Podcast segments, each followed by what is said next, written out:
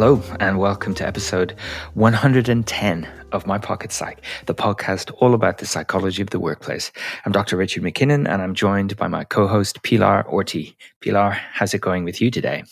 It's going okay. Yes, we are recording on a Monday morning, so I'm all ready for the week. that's that's some lovely optimism. It is a very dank wet, yes, damp Monday. Perfect for recording a podcast. Yes, exactly. So, um, before we dive into the main content for today, I just wanted to share an update about um, our uh, Um, monthly meetup over on Work Life Psych Club. That's our online community which is all about personal development. Now, some listeners will be familiar with it. I know some listeners are actually members. But Hello. if mm-hmm. this is the first time you've joined us on the podcast, you're very welcome. And you should also know we have an online community that is 100% free to join. And each month we have a, an online meetup to discuss a topic of interest. So, April's uh, meetup is going to be all about self limiting beliefs, which we spoke about on the podcast very recently. And we covered that in episode 107. And it, it's a topic that I'm also simultaneously exploring on the community um, uh, in, in a series of posts about, you know, what stops us from working on our own personal development. We might have some lofty goals, we might have some ideas about how we want to grow, but lots of stuff can get in the way. And the way we think about ourselves is one of those ways. So it's completely free to join the meetup. All the details are in the events section of the community, and you can find that at worklifepsych.club. I'll put a link to it in the show notes. It's a great topic for discussion, Richard. I can see, I mean, self limiting beliefs. it's almost a universal experience yes. in, in one way or another.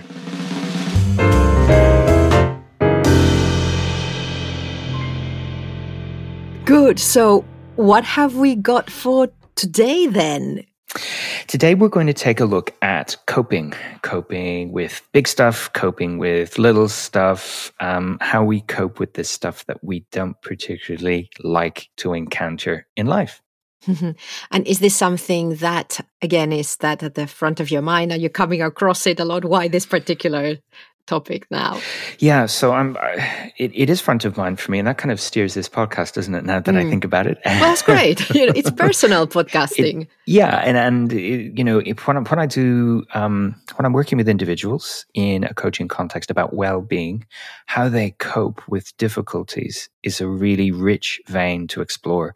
What is it you're doing to help you deal with the setbacks and challenges and disappointments? And it, it can really give an insight into why well being is a topic for them, because the way they're coping is not necessarily helping them. In fact, it may be detracting from their well being.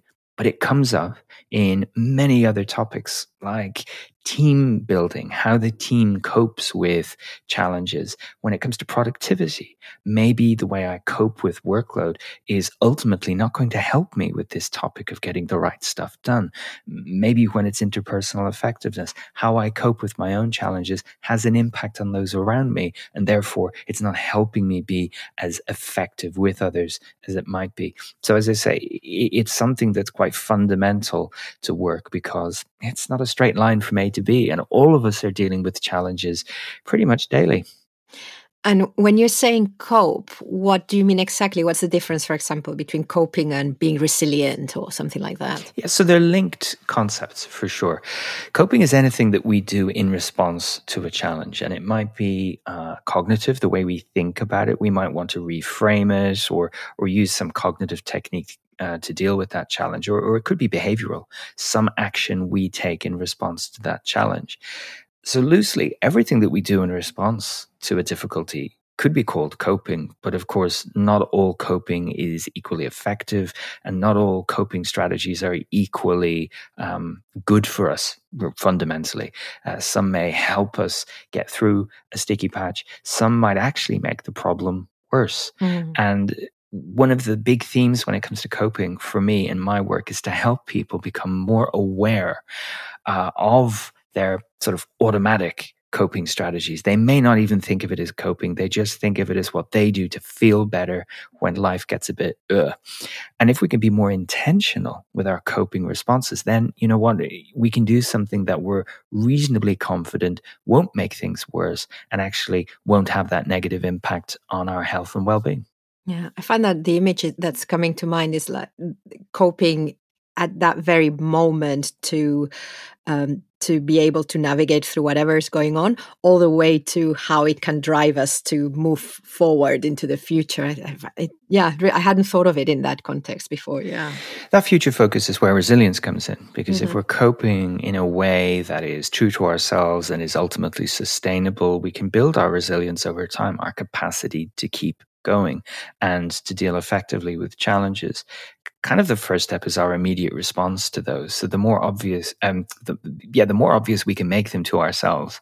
You know, this is what I do when I get a an email that bothers me. This is what I do when I have to work late several days in a row. Or this is what I do when this client says this particular thing that winds me up. All the way through to this is what I do when the news is full of terrible things. Mm. Or, you know, as we've seen over the last couple of years, this is what I do to cope with lockdown. We've all responded to these things in very different ways, but we can look at them uh, from a helpful perspective to give them some meaning and to help individual uh, individuals identify a way that is helpful to them to navigate realistic challenges. Mm-hmm.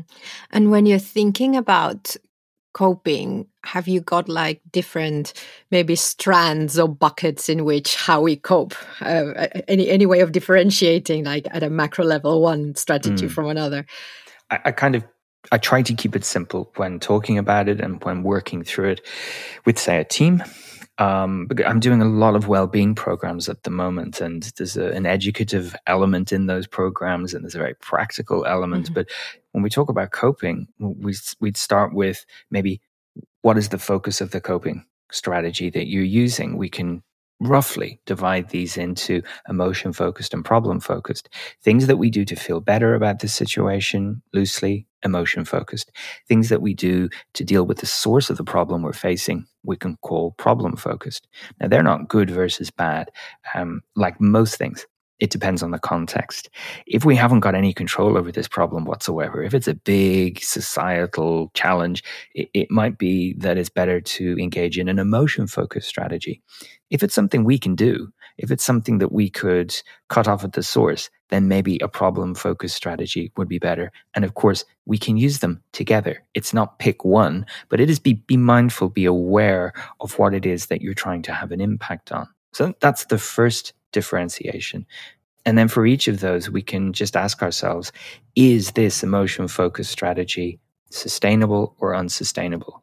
And again, I would put that to people as being is this something that I can keep doing and it's not going to have a negative impact on my well being? Or any of the other things that I might think about here. Often I put it in, in terms of being well being, but maybe it's sustainable today, but if I keep doing it, actually, it could really hamper my productivity or it could really damage my relationships. An example there would be one that comes up a lot when I ask people to think about an emotion focused coping strategy. Uh, an everyday problem at work, what might be something that people do to make themselves feel better? And a very common response is, oh, just get it off your chest. You know, go and have a moan at someone or, you know, just shout about it or something and say, okay, in the moment, you might feel a bit of a cathartic release. It's not particularly good for us to do that all the time, but also, what does it mean for your relationships if you're the kind of person who, when they encounter a difficulty, just wants to get it off their chest? It may have an impact on how people view you over time. Does that make sense?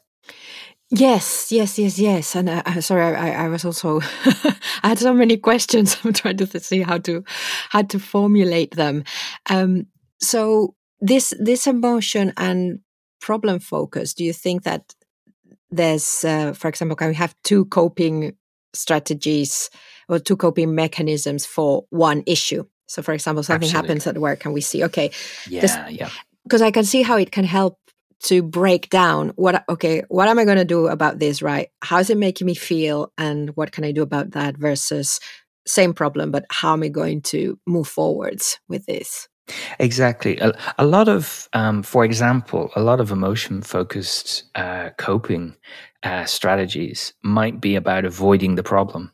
Mm. And that way we feel better in the short term. That mightn't be helpful in the longer term. It might be an avoidance strategy that means we're making up a bigger problem in the future. Um, procrastination mm. is an emotion focused strategy for dealing with an unpleasant task. I just want to avoid it so I'll feel better now. But that doesn't help us with the problem at hand. Whereas uh, conflict with colleagues, it might be useful to engage a, a problem focused strategy of making an appointment, sitting down with them, having a chat through the relationship and talking about it, while simultaneously having some emotion focused strategies like doing something for you, like going for uh, a walk in a pleasant place or practicing some mindful breathing to help you center yourself uh, in the moment, or indeed maybe a distraction technique when you're not at work so that you can really engage with a hobby. Mm-hmm. And I'm just thinking aloud here, but mm-hmm. it's not that you have to pick one and stick with it. It really is dependent on what is the source of this problem. And then is this helpful or not in the broadest sense? I'm almost finding like a matrix appearing in front of my eyes with emotion, problem solving, and short term, long term. Uh, just, just for yeah. you know, if we if, if I wanted to put an analytical uh, spin on it. That's what I do in workshops. It's it's a it's a four box matrix. Ah. Where would we be without them, Pilar? But yes. it's a four box box matrix that that um, uses uh, emotion focused and problem focused um, on one axis, but also sustainable versus unsustainable on the other, and that helps us think about it makes me feel good and I can keep doing it versus it makes me feel good and it's going to cause me problems uh, over the medium to longer term. That final box, if you like, the unsustainable emotion focus, that includes things like substances, whether it's caffeine, nicotine, alcohol, food. You know, it helps me feel better in the moment. But if that's the thing I rely on, then I'm making a problem, another problem for myself in the longer term. Simultaneously, if I'm trying to control a problem that's outside of my control, then I might be making the situation worse for myself. You know, if one example that comes up all the time is people shouting at the TV. You know, you know, I can't control yeah. these politicians, and so what am I trying to do? I'm trying to do that, and I'm shouting at them. Of course, that's not going to make any difference.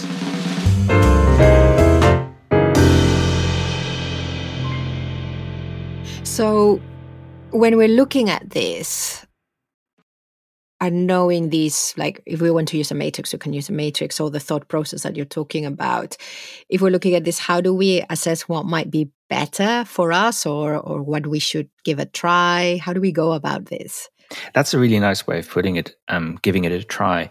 When i talk about coping in a coaching context we often talk about you know adding tools to the coping toolkit so that you've got as many of these coping strategies as you're able to develop and practice because they will suit you in different circumstances differently. So, what's helpful in one situation may not be helpful in another. So, it's not rules we're looking to cultivate here more i have these resources and i can use them and it's a it's about developing those simultaneously with your self-awareness in other words, I know what works for me. I know what's helpful for me in these different contexts.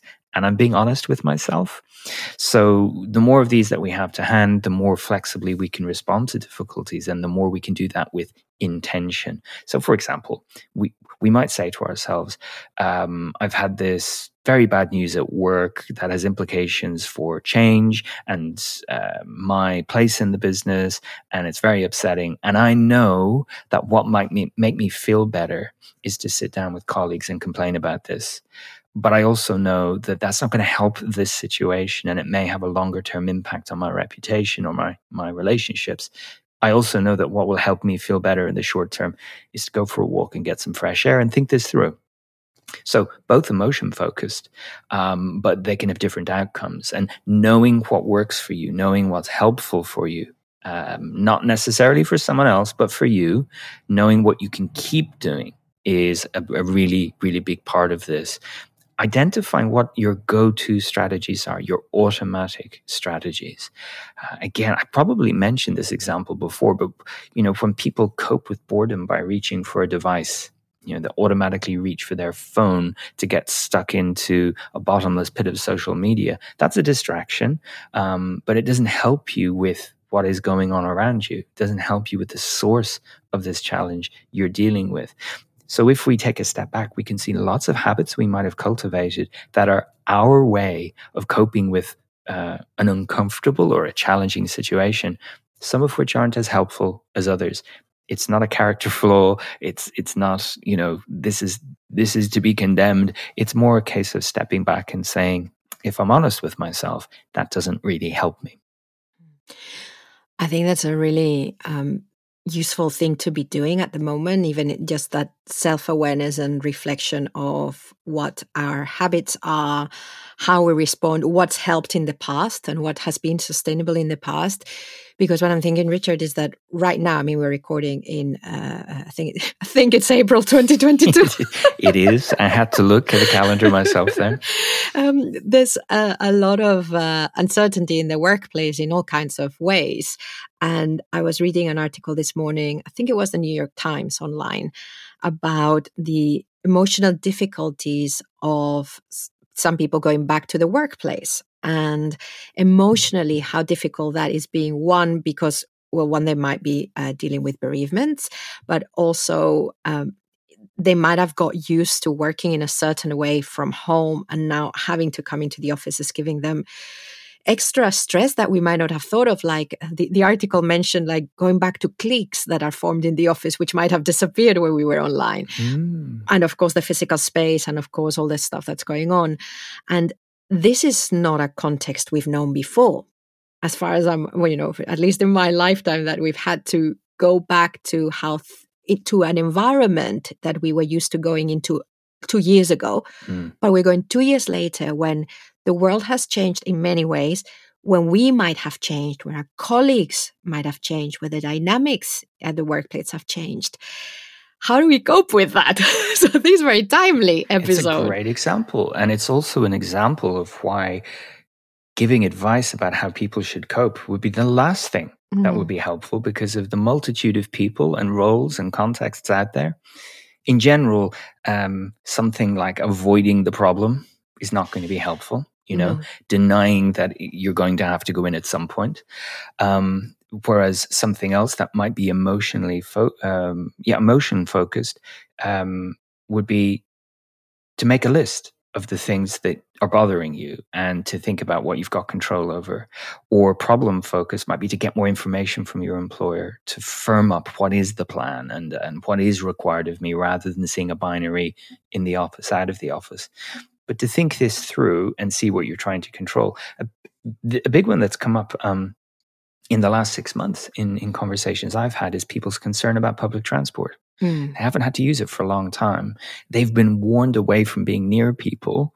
And then suddenly they're back into crowded public transport where, in a lot of environments, people aren't wearing masks anymore. Yeah.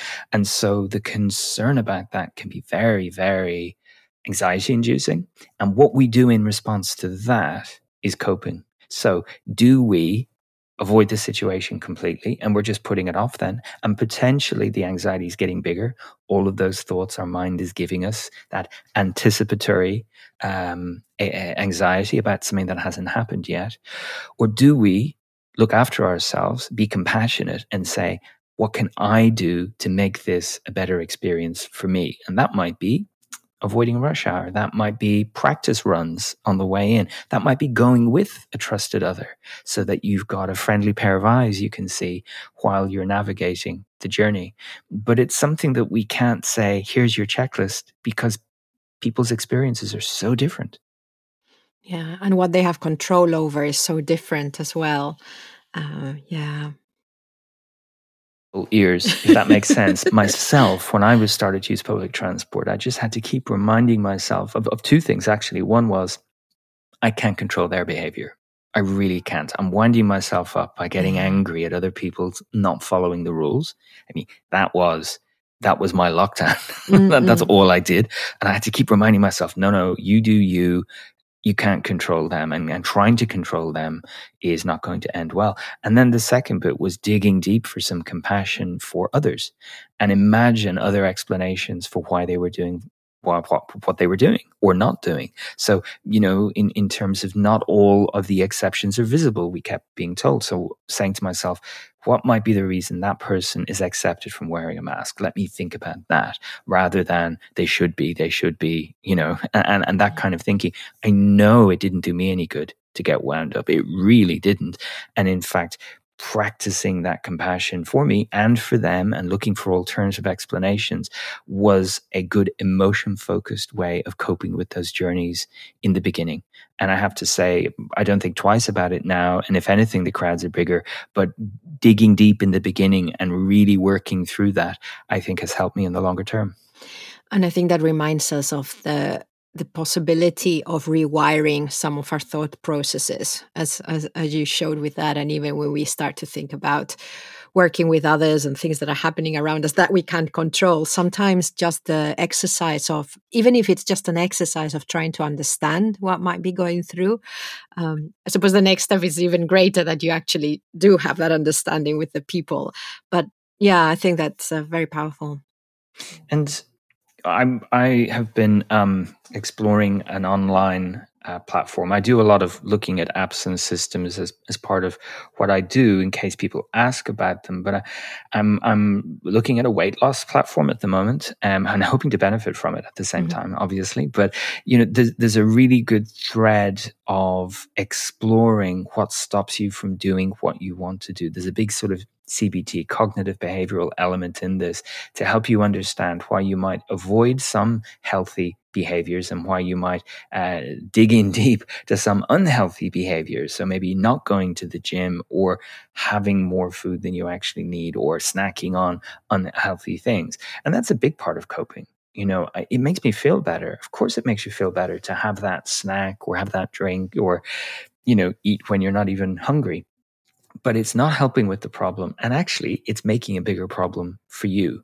And that automatic response to discomfort is one that, if we look back to our earlier conversations about the role that discomfort plays, psychological discomfort, and how we can effectively deal with that, that's another strand to to lay over our, our understanding of coping. Are we doing something that is aligned with our values and we can keep going through this discomfort because we can draw meaning from it? Or are we engaging in avoidant, um, uh, away moves that are all focused about not having this discomfort, this temporary discomfort, because most of it is. And most of the discomfort that we encounter isn't dangerous. It's just uncomfortable. It's not painful, it's just uncomfortable. So if we can frame that as part of our understanding of our co- coping opportunities that are in front of us, we can always then say to ourselves, is this something that is the kind of person I want to be? Ideally, or is this me just trying to avoid or minimize the stuff that I'm feeling that's uncomfortable? And we can keep it nice and simple at that level.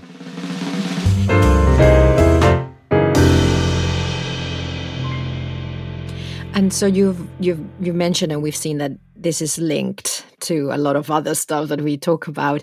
Is it like is uh, the concept of uh, how we cope? Is it like a subset of self care? that we talked about in episode i think it was 97 yeah and and this is one where we can it gets a bit sticky here um, or a little bit um, more complex because a lot of what we do well let, us put it this way um, i've yet to find an agreed and useful definition of self care. Mm. And actually, if we go out into the world that's not academia, people use self care to describe lots of things. So we might inadvertently say that what we're doing is self care when in fact it's avoiding a situation that we would be better to face.